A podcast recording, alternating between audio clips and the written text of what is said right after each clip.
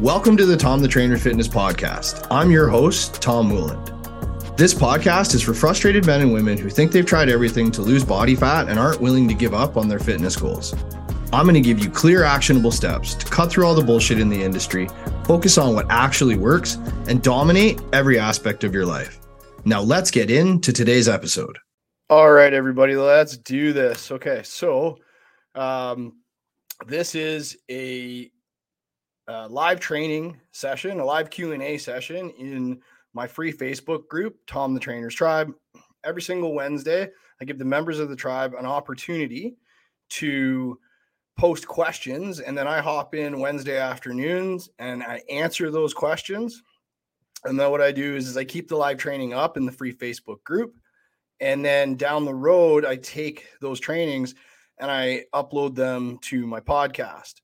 So if you're uh, listening to this on the podcast, the description to join Tom the Trainer's Tribe is in the link of this episode. Pardon me, the link is in the description of this episode to join Tom the Trainer's Tribe.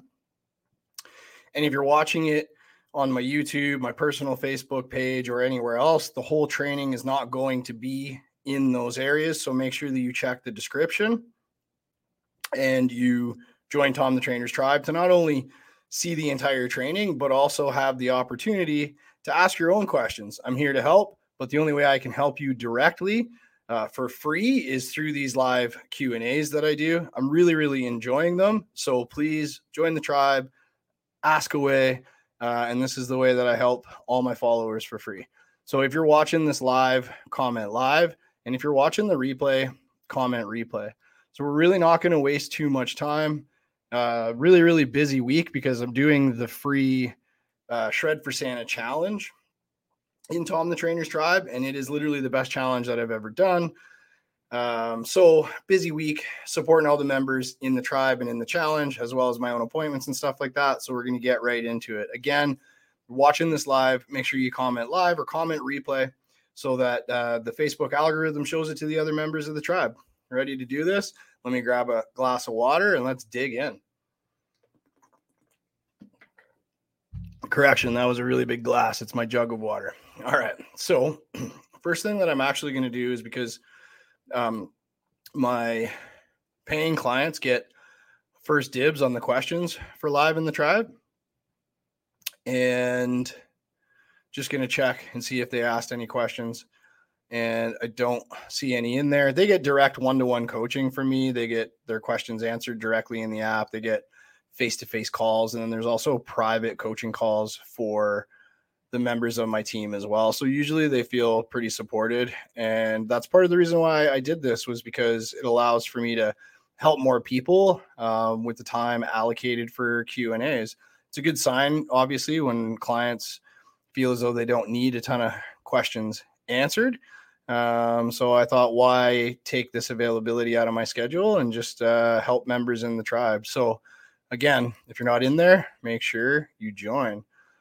So we're going to get right into it. Um, I'm going to organize them in the um, order of which they came in.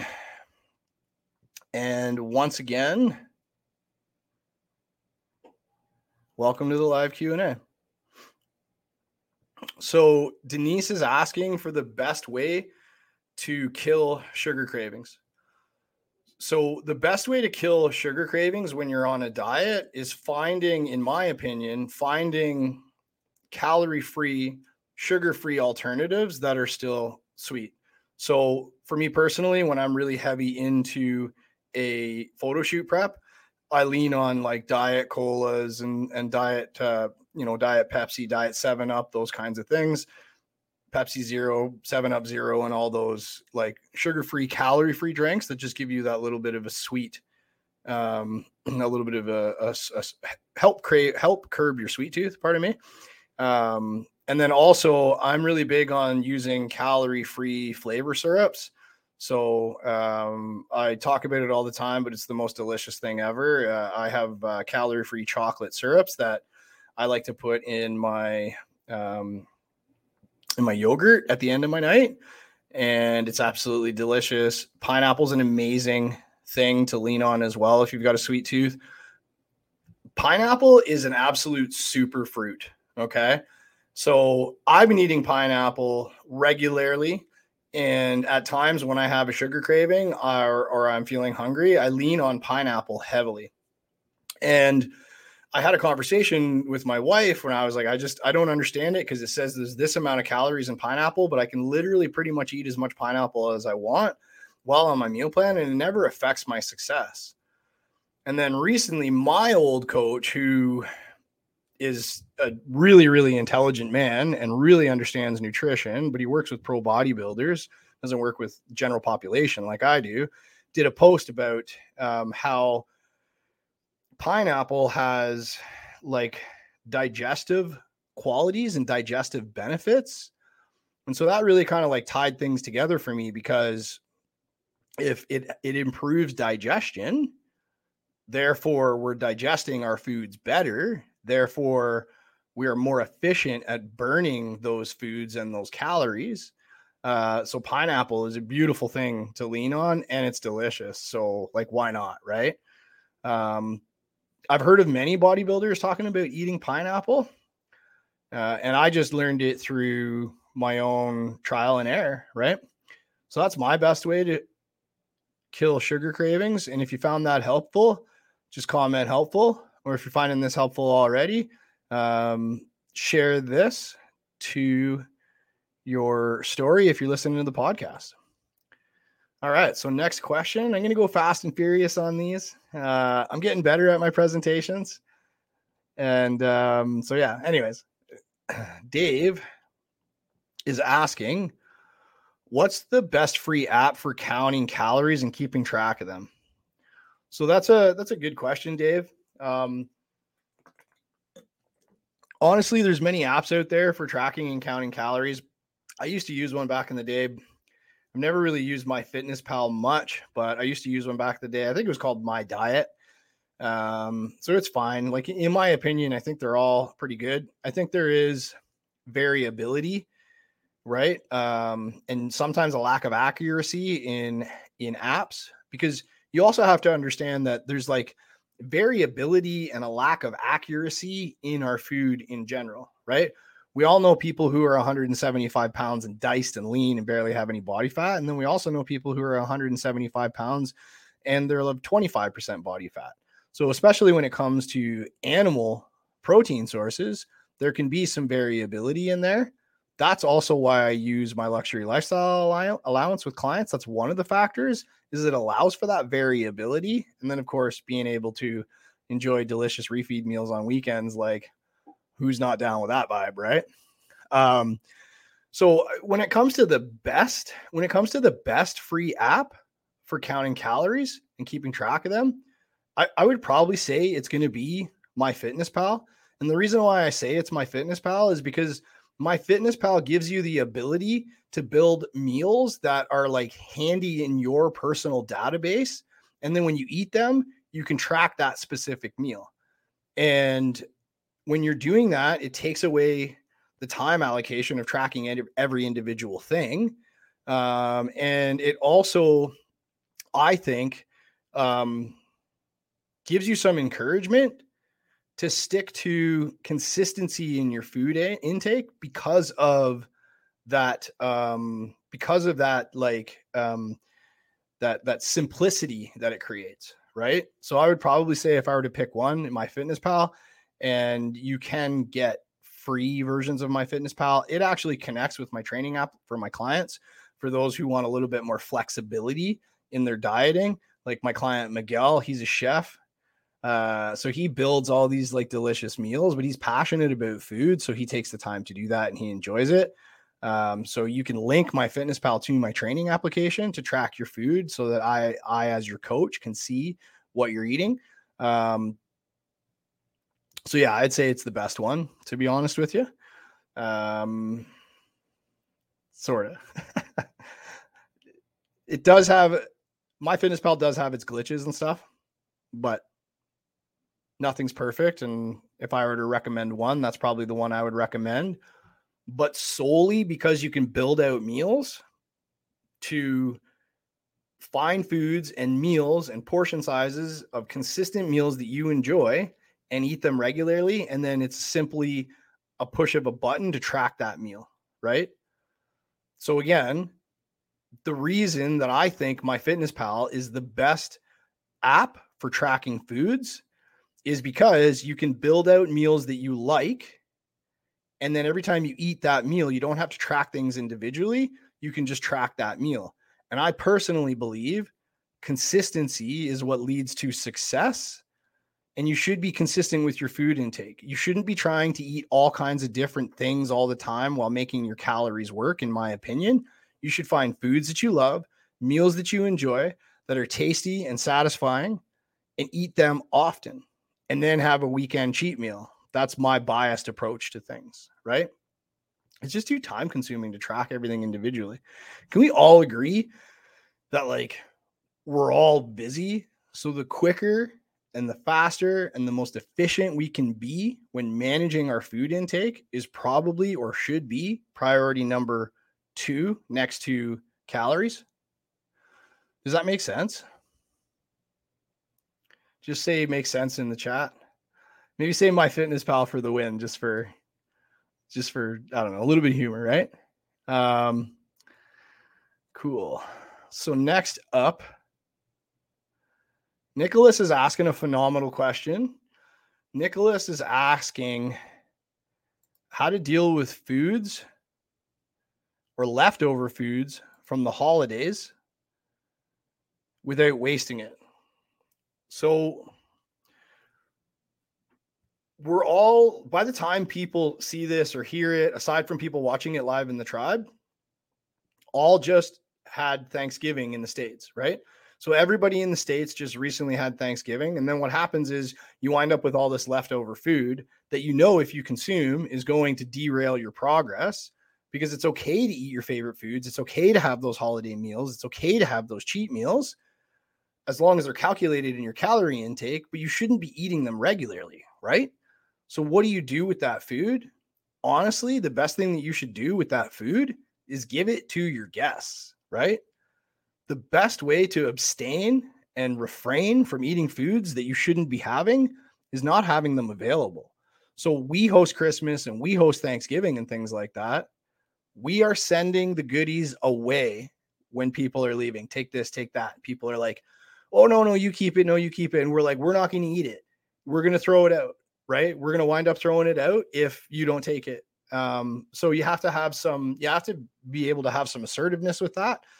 And eventually, like, people are going to understand that you're someone who manages your food intake. And maybe the first few times that you do it, the first few holidays that you do it, people are going to be like, oh, no, come on. Oh, you're fine. And all that stuff that people say. But eventually they're just going to stop, because if you're firm in your stance and you don't give in when they say that, then they'll take it with them, because they don't want to see it go to waste, right? I think, like, another thing to consider when it comes to leftover food from the holidays, everything comes down to planning and preparing, right? So you should be strategic about the amount of food that you prepare for your holidays, so that you don't have a ton of food left over afterwards that doesn't go to waste, right? Another thing that you can do is, you know, you can freeze it.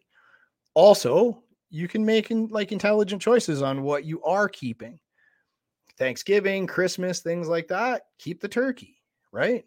Send away the stuffing, send away the desserts. Keep the food that you can still manage in your diet, right? Let me know if that was really helpful in the chat. And again, if you are finding this to be gold while listening to it on the podcast, when I drop it up in there, go share this to your stories. Go send it to a friend. Um, Eric is asking a question. Uh, before I go any further, I want to see some helpfuls in the chat. Are we digging this? Let me know what helps, okay? So Eric is asking, what's something I can do to drink or, or eat to jumpstart my metabolism right when I wake up? Okay. The best thing that you can do when you wake up in the morning, before you do anything else, is have a large glass of water.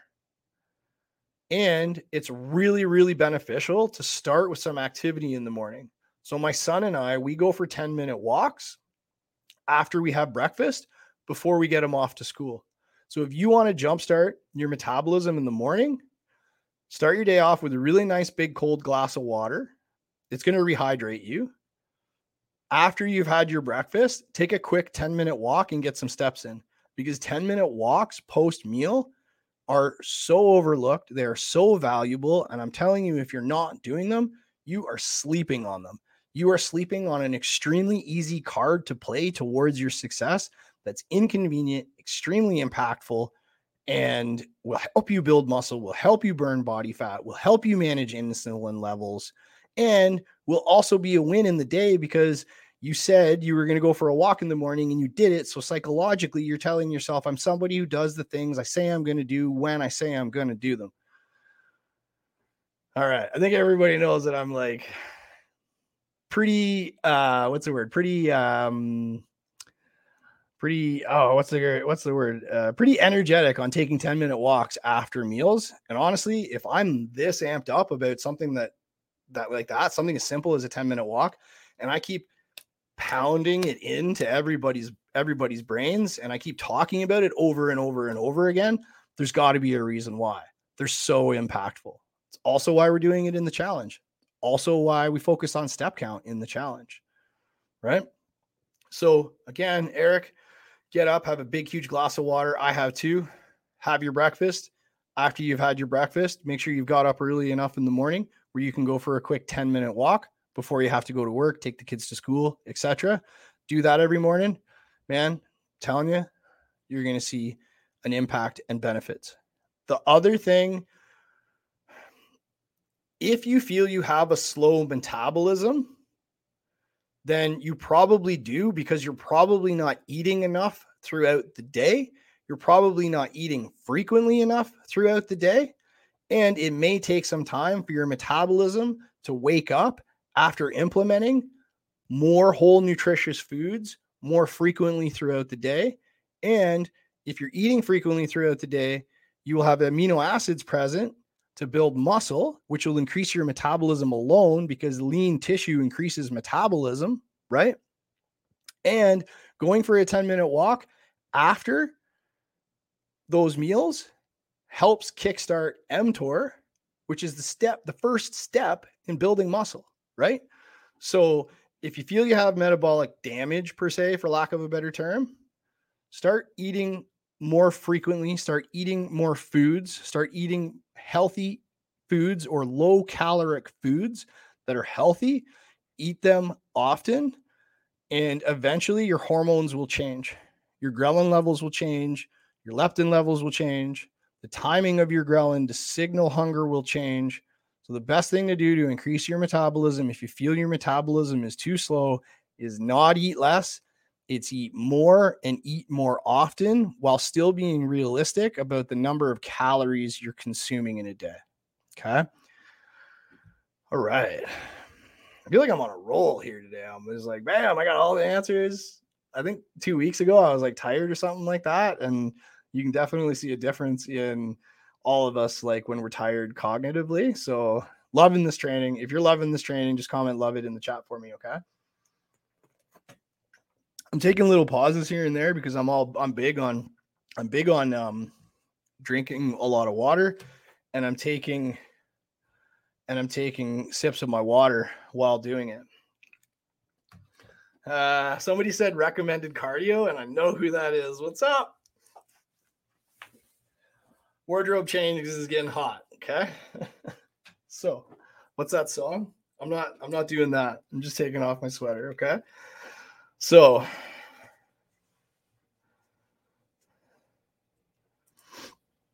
right, let's see what we got happening here next. Also, really quick announcement. If you're watching this on my Facebook page, I'm dropping it. So make sure right now that you go to Tom the Trainer's Tribe. The description is in, the link is in the description. Go to t- Tom the Trainer's Tribe if you want to see the rest of it and you want to ask your own questions.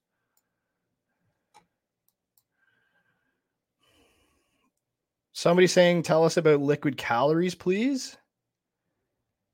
So do me a favor, actually. Drop that in the chat for me right now, okay? Drop that not in the chat, pardon me, but go drop it on the post. I just don't want to miss it. And I use the post as reference for it. Tell you what, I'm literally just going to drop it in the post right now. Let's talk about liquid calories. Let's talk about liquid calories. Think they could do a song about that? Let's talk about liquid cows, baby. Yeah, I know. That was lame, right? Anyways, all right. Okay, so um, I'm in a mood today. I'm on a vibe. And honestly, I got to thank the members of the tribe. And I got to thank the members of the tribe who are taking part in the free challenge for my vibe today. The tribe is fire. The challenge is like fire. I make fun of people sometimes. I don't make fun of people, but I just think it's a silly thing to say, but whatever. I'm feeling silly. So it's just awesome. Like the, the, the, the community, everybody's like sharing their selfies. Everybody's rooting each other on. Everybody's talking to each other. Like it's just, it's awesome. I might even continue to keep some of these things like the selfie challenge and stuff in the tribe after the challenge, the daily water selfie for accountability, the step count, the planning, and all those things. If anybody's down with that, comment down with that in the tribe. Just say continue, continue the uh, continue photo accountability in the tribe or in the chat. Okay. Okay. So next up here, before I ramble too long, Jared is asking, do you need the same amount of protein consumption on rest days as you do on workout days? Whether you're training or you're not training, I believe that your protein consumption daily should stay pretty consistent. There are times and places where you may have an, have the ability or may have, it may be a good idea to lower your protein intake if you're carb cycling. If you're carb cycling and you're increasing carbohydrates high on a high on a really high carbohydrate day, you might want to pull back your protein a little bit just because like when you're eating that many calories, the protein that's not being used as muscle is going to like like glucleo glu, glucose neogenesis, gluconeogenesis. Uh, anyways, it converts it converts protein can convert to glycogen and glucose if you're not using it. So if you have a high caloric intake day in the means of ramping carbs up really high, like I used to eat like eight, nine hundred grams of carbs on my high carbohydrate days, then I would have less protein on those high carbohydrate days. But otherwise, for the most part, I would say keep your protein consumption very consistent. Okay. Keep your protein consumption consistent. Consistency is key. And you have to understand that like your muscle's energy source is not protein. So protein has this like, it's like the holy grail of nutrition or something, but carbohydrates are actually your muscle's energy source, your preferred muscle's energy source for training. So for some reason, carbohydrates get bastardized and protein gets overconsumed. Right. So I would say that's just another key thing to look at is like, you probably don't need as much as protein as all the protein supplements companies want you to believe you need. Like zero point eight, zero point seven five a gram per pound per day is plenty. Um, plenty. I honestly don't know why carbohydrates get such a bad rap. I mean, I used to believe it back in the day myself. I eat lots of carbohydrates. Like I said earlier, I used to eat like eight hundred grams of carbohydrates on my high cal- on my high carbohydrate days. And I used to eat handfuls of Sour Patch Kids, seventy grams of Sour Patch Kids at six or seven meals per day. And if y'all look at my photo shoots, I don't know if carbs make you fat, right? So hope that answers the question. I would keep protein consumption very consistent. Consistency is the key to success. Repeatable habits, repeatable behaviors are the key to success. And I would keep my protein consumption as consistent as possible for most people at all times, unless you're getting really, really lean and you're having a hard time getting lean. You might want to pull it back a little bit, but that's You still don't want, I wouldn't pull it back so much that it ever gets below like zero point eight or zero point seven five grams per pound of body weight per day. All right. Next up, we're just blasting through these questions. Uh, so next up is from Taryn. And Taryn's asking about grip strength um, because Taryn's deadlifts are suffering from lack of grip. So if you want to improve grip strength, train as much as possible without lifting straps. But there does come a time and place where you are probably going to need to use them unless you're a power lifter and you're not allowed to use them. Then you could use a hook grip where you're taking your thumb and putting it on the bar and then closing it in with your fingers.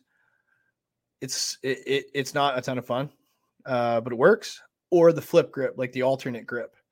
Um, again, I'm not really a big fan of it unless your goal is powerlifting. If your goal is powerlifting, then use the alternate grip um, because you can't use straps in powerlifting. But I do know because I used to deadlift a lot and I used to deadlift often and I used to love it until I couldn't deadlift heavy anymore. Uh, you will see a muscular imbalance if you're using an alternate grip. So for the average person who's just training for like aesthetics and hypertrophy and muscular development, use straps. Don't use straps until you have to. And then be honest with yourself when you're approaching weight where you do need to use straps, okay? It'll also be a good way to develop your, your forearms and stuff, right? Um,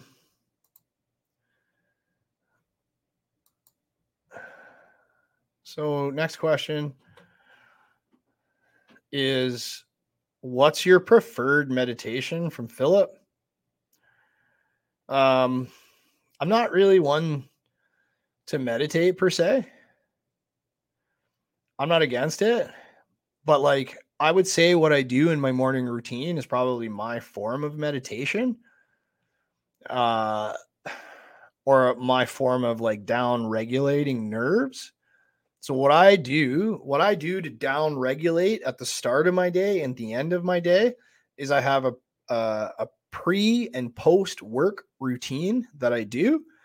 I start my day off with productivity and product and positivity through what I call uh, trigger alarms that go off on my phone that play music that signal a positive message and motivate me to be the best damn role model for my son as possible. So I get up with positivity and productivity. And then what I do is, is I go drink my water and I eat my food and all that kind of stuff. And then while I'm on my way to work, I listen to things that are pure entertainment. I don't listen to anything that's anything to do with like my work or personal development. I listen to pure entertainment. I usually lean on like hockey stuff, hockey podcasts and things. Then I go get in as soon as I get to the um, parking area. I look at my phone, I go into work mode, I answer all my clients' support and things like that. And I look at what I need to um, schedule later in the day if I don't have time to address it then. And I schedule it back in my day at a later time. And it puts me at ease that it's going to be taken care of. But it's not going to be taken care of if you don't have integrity with yourself. And when things come up in your schedule, you don't do them. So that's key. Uh, and then I repeat the same process on my way home from work. And I have boundaries around that process, that pre and post workout routine. Uh, people know for the most part, unless it's an emergency, not to call me in the morning or call me on my way home from work so that I have the ability to down regulate myself. And then when I walk through the door with my family, I'm not all amped up from the stresses of work. So I don't meditate, but I do have my own like down regulation process. The high performance habits that changed my life, my story and the high performance habits that changed my life. Episode number one on the Tom the Trainer Fitness podcast explains my morning and evening routine and explains a ton of habits in there that will literally change your life if you implement them. So go check it out. Next question is from, uh, I'm not sure if it's Kel or Chell. I apologize if I'm mispronouncing your name. Could be just an interesting way to pronounce Kel, but I believe it's Chell. what is your favorite music to listen to during a workout? So when it comes to working out, me personally, I don't listen to a lot of music. If I'm going to listen to anything, it's low-key music, like country music a lot of the time, or maybe a podcast, because I am someone who is very, very productive. I have a lot on my plate. I'm a business owner. And when you go into the gym, you are amping up your central nervous system. So I don't put music in between in my ears to amp up my central nervous system even more. I just like to really be in tune with what I'm doing while I'm at the gym and in tune with my surroundings. So whatever music's playing in the background at the gym is conventionally what I'm going to listen to. If maybe I'm feeling like I need a little bit more juice, or maybe I'm feeling like I'm amped up about something, I might listen to some old school hip hop like Eminem, or some of the stuff I listened to when I was growing up as a young man that was like a little bit more like nineties, early two thousands, like angry hip hop. But I did find like I can't really spend much time like listening to stuff like that, I find, just because like I think like the things that we listen to, the shows that we watch, the music that we listen to, the vibe and the energy coming from those things, I think one thousand, one million percent affects your mindset, and it affects your, it affects your state of being. So I like to keep things pretty mellow. Having said that, I'm kind of a high energy guy. Like, like I'm kind of a high, like I'm a hundred mile per hour man, right? So when I go into the gym, I'm already going to go one hundred mile, one hundred miles per hour in my training, and I'm going to train extremely hard. So I just like to listen to low key stuff, right? Really, really cool question from Nicholas here is about how often you should go to muscle failure for muscle growth and recovery.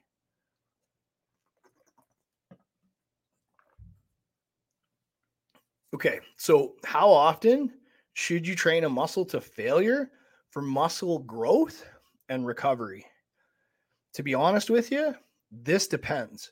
You have to look at all the factors in your training to know what's appropriate. And the factors in your training are not just intensity, which in this definition is the pro- like how close you are to failure on each set. You have to also look at overall training volume, so the total number of sets that you do per workout or per, per week. You need to look at the intensity in a way of how many of those sets are approaching near failure or even at failure or beyond. And then you have to look at your training frequency as well, how often you're training, not just the muscle group, but you're training your body as a whole. And if you want to grow, you need to manage those things, all of those things intelligently if you want to grow. Some bodybuilders like Jay Cutler didn't take anything to failure, and the guy trained twice a day and hit every muscle group at least twice per week. And he had a phenomenal physique. And then you got bodybuilders like Arnold, I would say similar maybe to Jay Cutler, or like volume approach, but nothing like to absolute failure, at least from what I see in his training videos.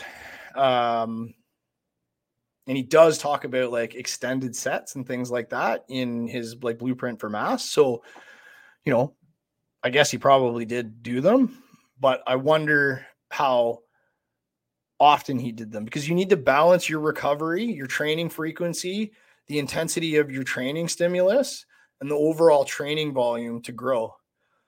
So there's no black and white answer to it. Me personally, the approach that I've been taking is what I would call like a hybrid hit, and I'm building out a program for it to replicate the training that I've been doing lately. What I do is like I I train all the muscles in all their contractile ranges, fully contracted, fully lengthened, mid-range. And then what I do is, is I take each of those positions to failure on each muscle group throughout the course of a week. And what I do is, is I work up in weight. So my, I might do four sets of an exercise, but only the last set is an all out hard set. And I'm working myself up to that really intense set. But I also only train four days per week, because if I were to train like that six days per week, I know from experience, I'm going to have nothing but black eyes.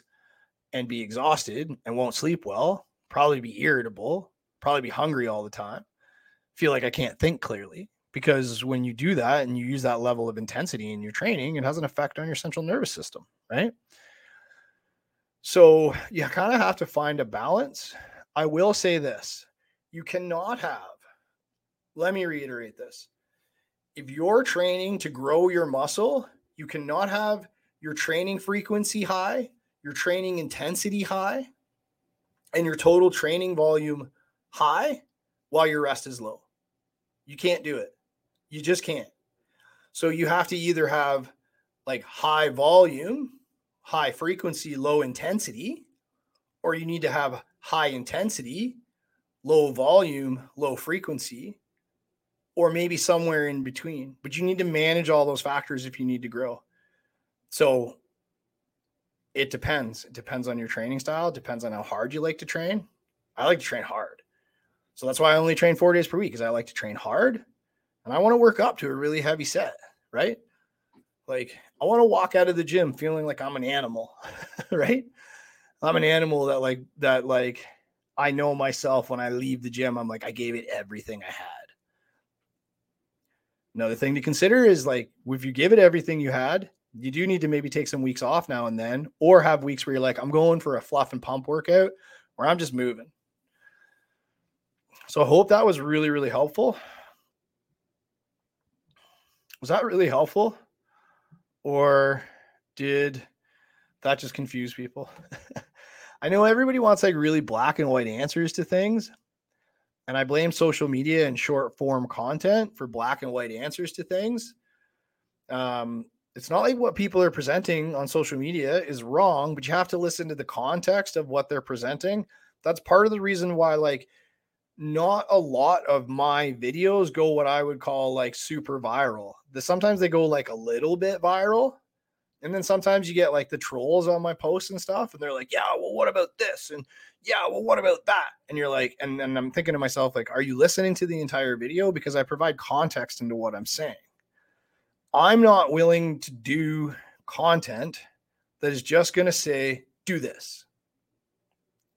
My content is going to say, do this if you want to accomplish this. Don't do this if you're not already doing that kind of content. So there's some context to it.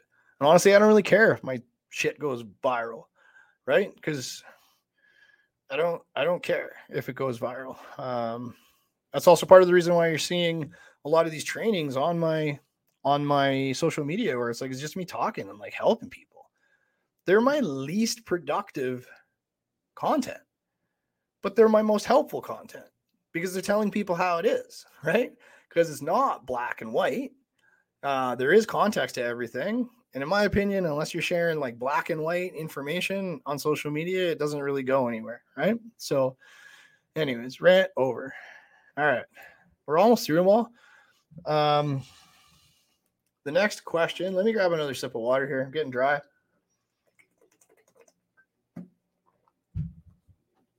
The next question is the best bicep routine with dumbbells and an easy curl bar.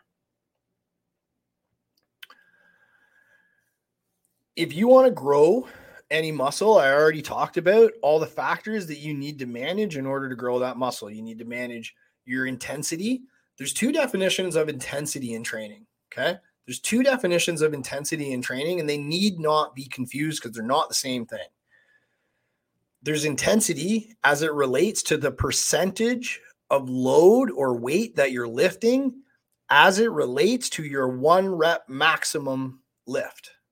And then there's intensity in the definition of proximity of failure in your working sets. I'm talking about intensity as in proximity of failure to your working sets, okay? You need to manage that with training frequency, training volume, rest and recovery, and obviously your nutrition is going to play a factor as well, okay? Now, having said that, I do have a reel, if you, a reel or a short, if you're on YouTube, if you look it up, uh, I don't know if you can even search it, but it's, uh, this is Stop Training Arm Days, three days per week. And then it says, yeah, I know you've been listening to some know-it-all trainer who says the key to growth is training frequency. Except that trainer is not considering total volume, rest, recovery, intensity, right? Uh, and those other factors. So if you're training frequently, then your intensity should be lower.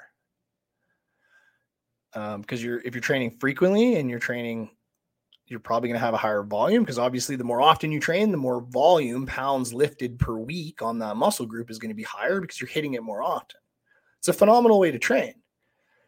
If you're managing the intensity and you're not trying to be a hero and you're not trying to cheat reps and you're not trying to go to failure, or you can train really, really hard, take the muscle to failure really hard, maybe a couple of times per workout, and then don't train it again for another week. Or if you are going to train it again in a, in, a, in the week, you do a second workout for that muscle group, but the intensity of that workout need not be approaching failure on all working sets, because you already did that. So on your second workout, what you should really be focusing on is like getting a pump, driving blood in there, driving nutrition in there, giving it a minor training stimulus, right? So what I do, and I I feel as though I brought up my arms quite a bit in the last year, what I've been doing in my training to bring up my arms has been, I have a push day, I have a pull day, and I have a leg day. I train four days per week. And on my fourth day, I pick some muscle groups that I want to bring up, which is usually shoulder, upper back, and arms. And then I do a little bit of extra training volume on that last day on those areas I want to bring up.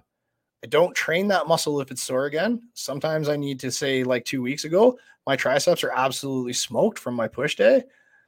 Normally, like I should be training my triceps twice per week on that, because that's what my routine has been. However, I listen to my body and go, well, that's just silly because they're not recovered. So why would I tear them up even more? I'm just going to let them recover, and I'm just going to do shoulders, biceps, and upper back today. So you got to think about those factors, okay? Obviously, like when it comes to the best, like bicep, I, I I don't know if I want to say like the best bicep routine, because honestly, like it takes me upwards on some programs, like four hours to write a program, because I think about all the factors that I talk about in my, I think it's called Write a Program Like an Award-Winning Coach. I don't know what episode it is, three or four or something like that. I talk about all the factors that you look at when creating a training program. And those are all things that you need to manage. So if you haven't listened to that episode, make sure that you check it out. I literally just feel like I'm just like telling you to listen to everything. Like listen to this, listen to that. But like the information's gold. So it's called, um, oh, let me look. Episode number two, how to build a, no, pardon me. That's the wrong one. That's also a great episode. How to build a fat loss diet without giving up your favorite weekend foods. Um, Episode number eleven, how to build a program like an award-winning coach. And the factors in how I write a program are in that episode eleven of the Tom the Trainer Fitness podcast. If you want to write a workout program like an award-winning coach, go listen to episode number eleven of the Tom the Trainer Fitness podcast, how to write a program like a, an award-winning coach, okay? If anybody's wondering about the awards, they're right there, okay? Um So when it comes to exercises for biceps, if all you have are dumbbells and an easy curl bar, then obviously you need to look at curl variations. You need to consider line of force and angles when you're training your bicep, because let's be honest, your elbows are not a very robust joint. They can't take a ton of abuse. And you don't want to train the same position, the same loading angle constantly over and over again. It's a number one indication or number one cause of overuse injuries and tendonitis injuries is training the same movement over and over and over and over again. So you got to look at different grips. Using a hammer grip is a great idea. Using like a supinated grip is a good idea. Using a little bit of an angle on an easy curl bar is a good idea. Um, and training different positions. So you need to train to fully lengthen the bicep, which a great exercise for that is lying on a bench press. driving your chest up, squeezing your shoulder blades together, getting a good full stretch in the bicep and curling all the way up until the load and the, the, the angle from the gravity is going to make it so the load lessens and you stop there and you continue down. Working a full contraction. And if you want to fully contract the bicep, if you want to fully contract a bicep, this is not fully contracting the bicep. If you want to fully contract the bicep, you need to protract the arm. You need to protract the arm. You need to flex and you need to elevate and then push outward. And if you do that right now, you will feel one of the hardest contractions you've ever felt in your life. The best way to do that is to go, let me get my, the best way to fully contract a bicep is to flex here, flex hard, elevate the elbow up and out. You will feel a contraction on your bicep like you've never felt before. Don't neglect that position, okay? You can't curl there. There's one machine that does it. Love it. I'm on it all the time. You can't curl there. But are you considering that you're protracting and elevating as you're curling to fully contract the bicep? Don't neglect that position. And then mid-range contractions, which are just going to be your standard curls, okay? Mid-range contraction is where your muscle's strongest. Fully lengthened is weak. Fully contracted, it's weak. That's why we fail on exercises as we're approaching the full contraction because it starts to weaken. You have to hit all of those contractile ranges, like in my um, bodybuilding program, Anabolic Anatomy. Um, and you should use different grips. And also what's, you want to build big biceps and not destroy your elbows. Make sure that when you're curling, you're considering your carry angle and you're loading in a direct line. Like don't train your biceps like this. I can feel that in my elbow now. Create straight lines and angles with things. You'll feel a better contraction and you won't smash your elbows. Those are things to consider when bicep training. Everybody find that really, really helpful? Or is everybody like, what is this guy talking about? I feel like he's talking Greek. um, I try to simplify things when I explain them for people as much as I possibly can. Because it's like, do you want to sound smart or do you want to help people? I want to help people. Sometimes the way that I explain things, I do try to simplify, but I think I know that like sometimes people are going to be like, I don't know what the hell you're talking about, dude. And that's cool. Just listen to this again. Watch it again, right? And start playing with things, being like, okay, what was he talking about? Well, I don't know. I don't know the role that the serratus in my armpit plays on, on shoulder stability. And I don't know about how a tricep attaches to the shoulder blade and it's an antagonist muscle to the bicep. So it does the opposite thing. So I don't know that.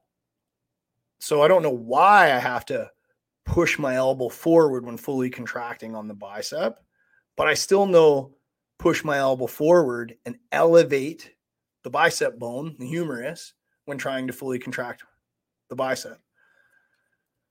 And if I want to fully lengthen the bicep, I don't need to know that I'm activating tricep as hard as I can by expanding my rib cage and driving my chest up and getting full length and squeezing shoulder blades together. You don't need to know that you're activating tricep to grab a hold of shoulder blade. And that's how you're fully lengthening the bicep, but you still can understand drive chest up, squeeze shoulder blades together, be really, really proud, get full length. Hell, try to flex my bicep in the bottom, right? And then mid-range contractions are just going to be like the things that you see everywhere. And that's why my most viral content is on positioning in training that a lot of people are overlooking. So anyways, rant, rant, rant. Um, I'm ranting. Okay, we're almost done here. How can you keep your weight down without feeling like you're starving? I talked about this a little bit earlier in the in, in the training. Um,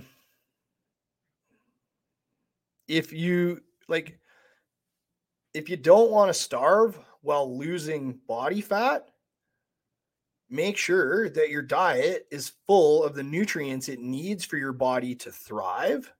Don't undereat. Don't overcut carbs and eat often. Eat five to six meals per day. Make sure you've got the vitamins and minerals that are necessary for your body to thrive, so your body's not craving those vitamins and minerals that it needs and sending a hunger signal. Eat often, so there's not a lot of time between meals. And if you do have to wait a little bit between meal a meal, it's not that it's not that bad, right? Don't cut carbs. And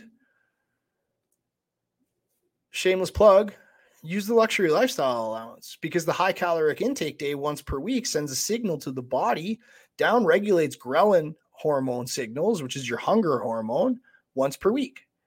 And every seven days, every six or seven days, you down regulate that hunger hormone. So those are the things to do to not feel like you're starving.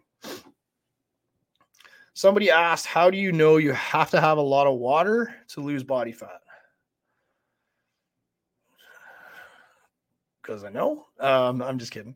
Um, well, like, let's look at it this way.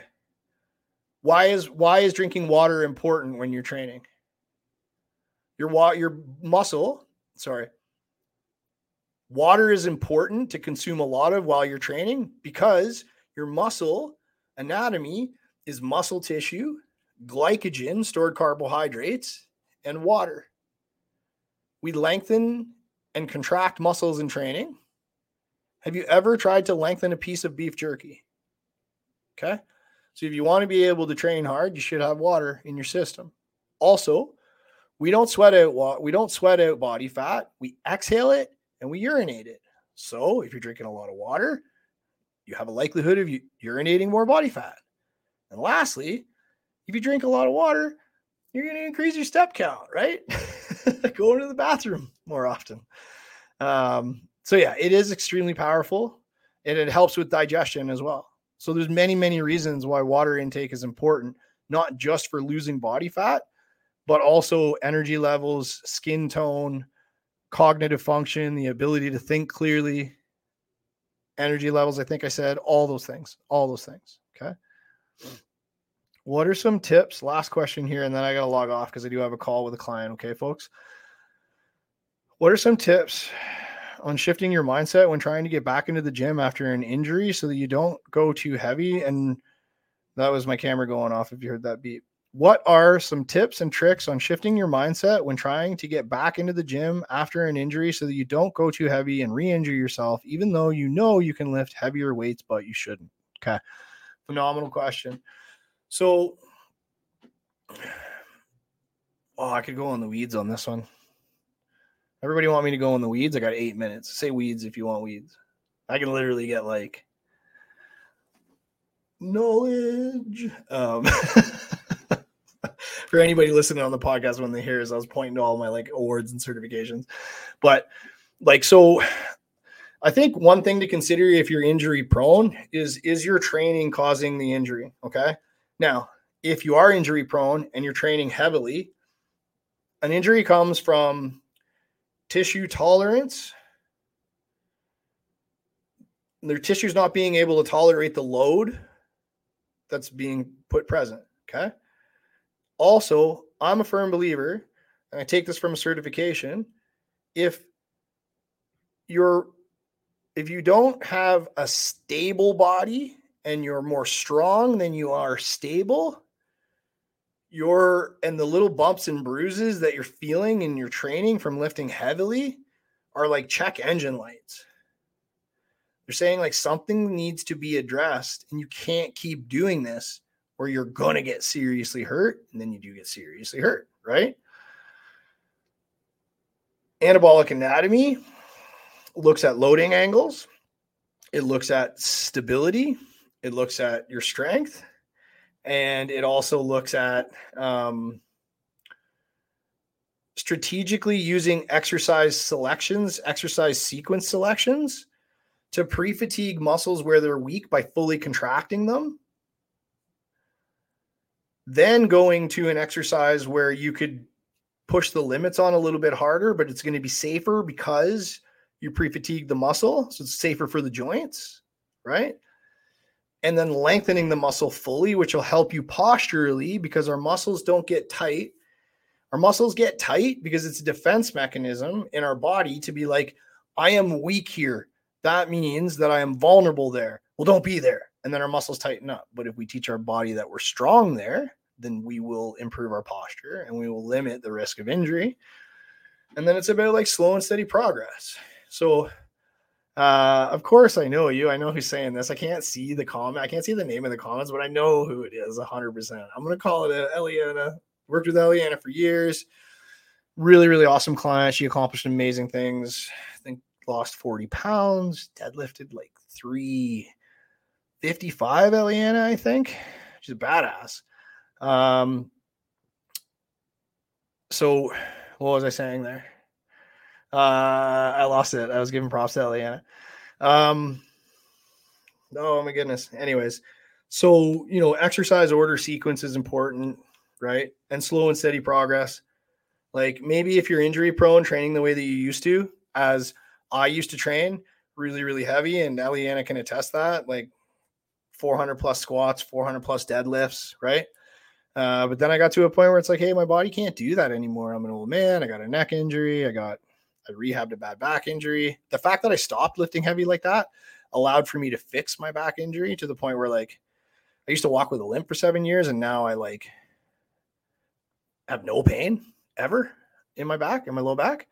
Um, but it, with my neck injury and it's a cervical disc injury, it's like, and it's a neural nerve injury. I just stopped lifting like that. And then I just fell in love with training the way that I train now. So if you are injury prone to the training style that you're doing, fall in love with a different training style. And Eliana, I think you would really enjoy the training style of Anabolic Anatomy, which I think you've trained in the past. Because it's cool, it's fun, it's unique. And you're like, whoa, I can really feel the muscle there. Wow, I can feel this. And Eliana is all about like, she really enjoys learning things because we worked with, we worked in person. And she was like, she was like my like prodigy. She was like one of the first badasses I ever trained that literally just like listened to everything I ever said and just accomplished some amazing strength feats and lost a ton of body weight in the process as well. And Um, but like you would really enjoy that style of training, I think, Eliana, because uh, it's fun, it's unique, it's detail oriented, and you like the details. That's how you lifted as much as you did. Um, and to clarify, I gave Eliana an extra five pounds on her deadlift. Her best deadlift was three fifty. But like, can we get like a badass in the comments for Eliana? Deadlifting three hundred fifty pounds, right? Let's get a badass in the comments, please, right? Um, I do got to fly, everybody. I hope that you absolutely love this training. I have a lot of fun doing them. Again, if you're listening to this on the podcast, go join Tom the Trainer's Tribe. Description is going to be in the link. The, the link is going to be in the description of the episode. Um, and that's it. And also, if you found a lot of value in this, when it launches on the podcast, or if you're listening to the podcast, share it, get it out there, right? This is all free information, all my years of expertise, and I'm just giving it out because I want to see you all win, especially in the tribe. If you're a member of the tribe, I just want to see you kick life's ass on all fronts, dominate it all. Have the best day ever. You guys and gals are the best. Take care. Thank you. Thanks so much for listening. If you found today's episode valuable, please give me a five-star review and share it on your social media so I can have an even bigger impact. And if you want more information on how I can help you lose fifteen to fifty-two pounds of body fat in twelve weeks, send me a message that says coaching to my Instagram at Tom the Trainer Fitness.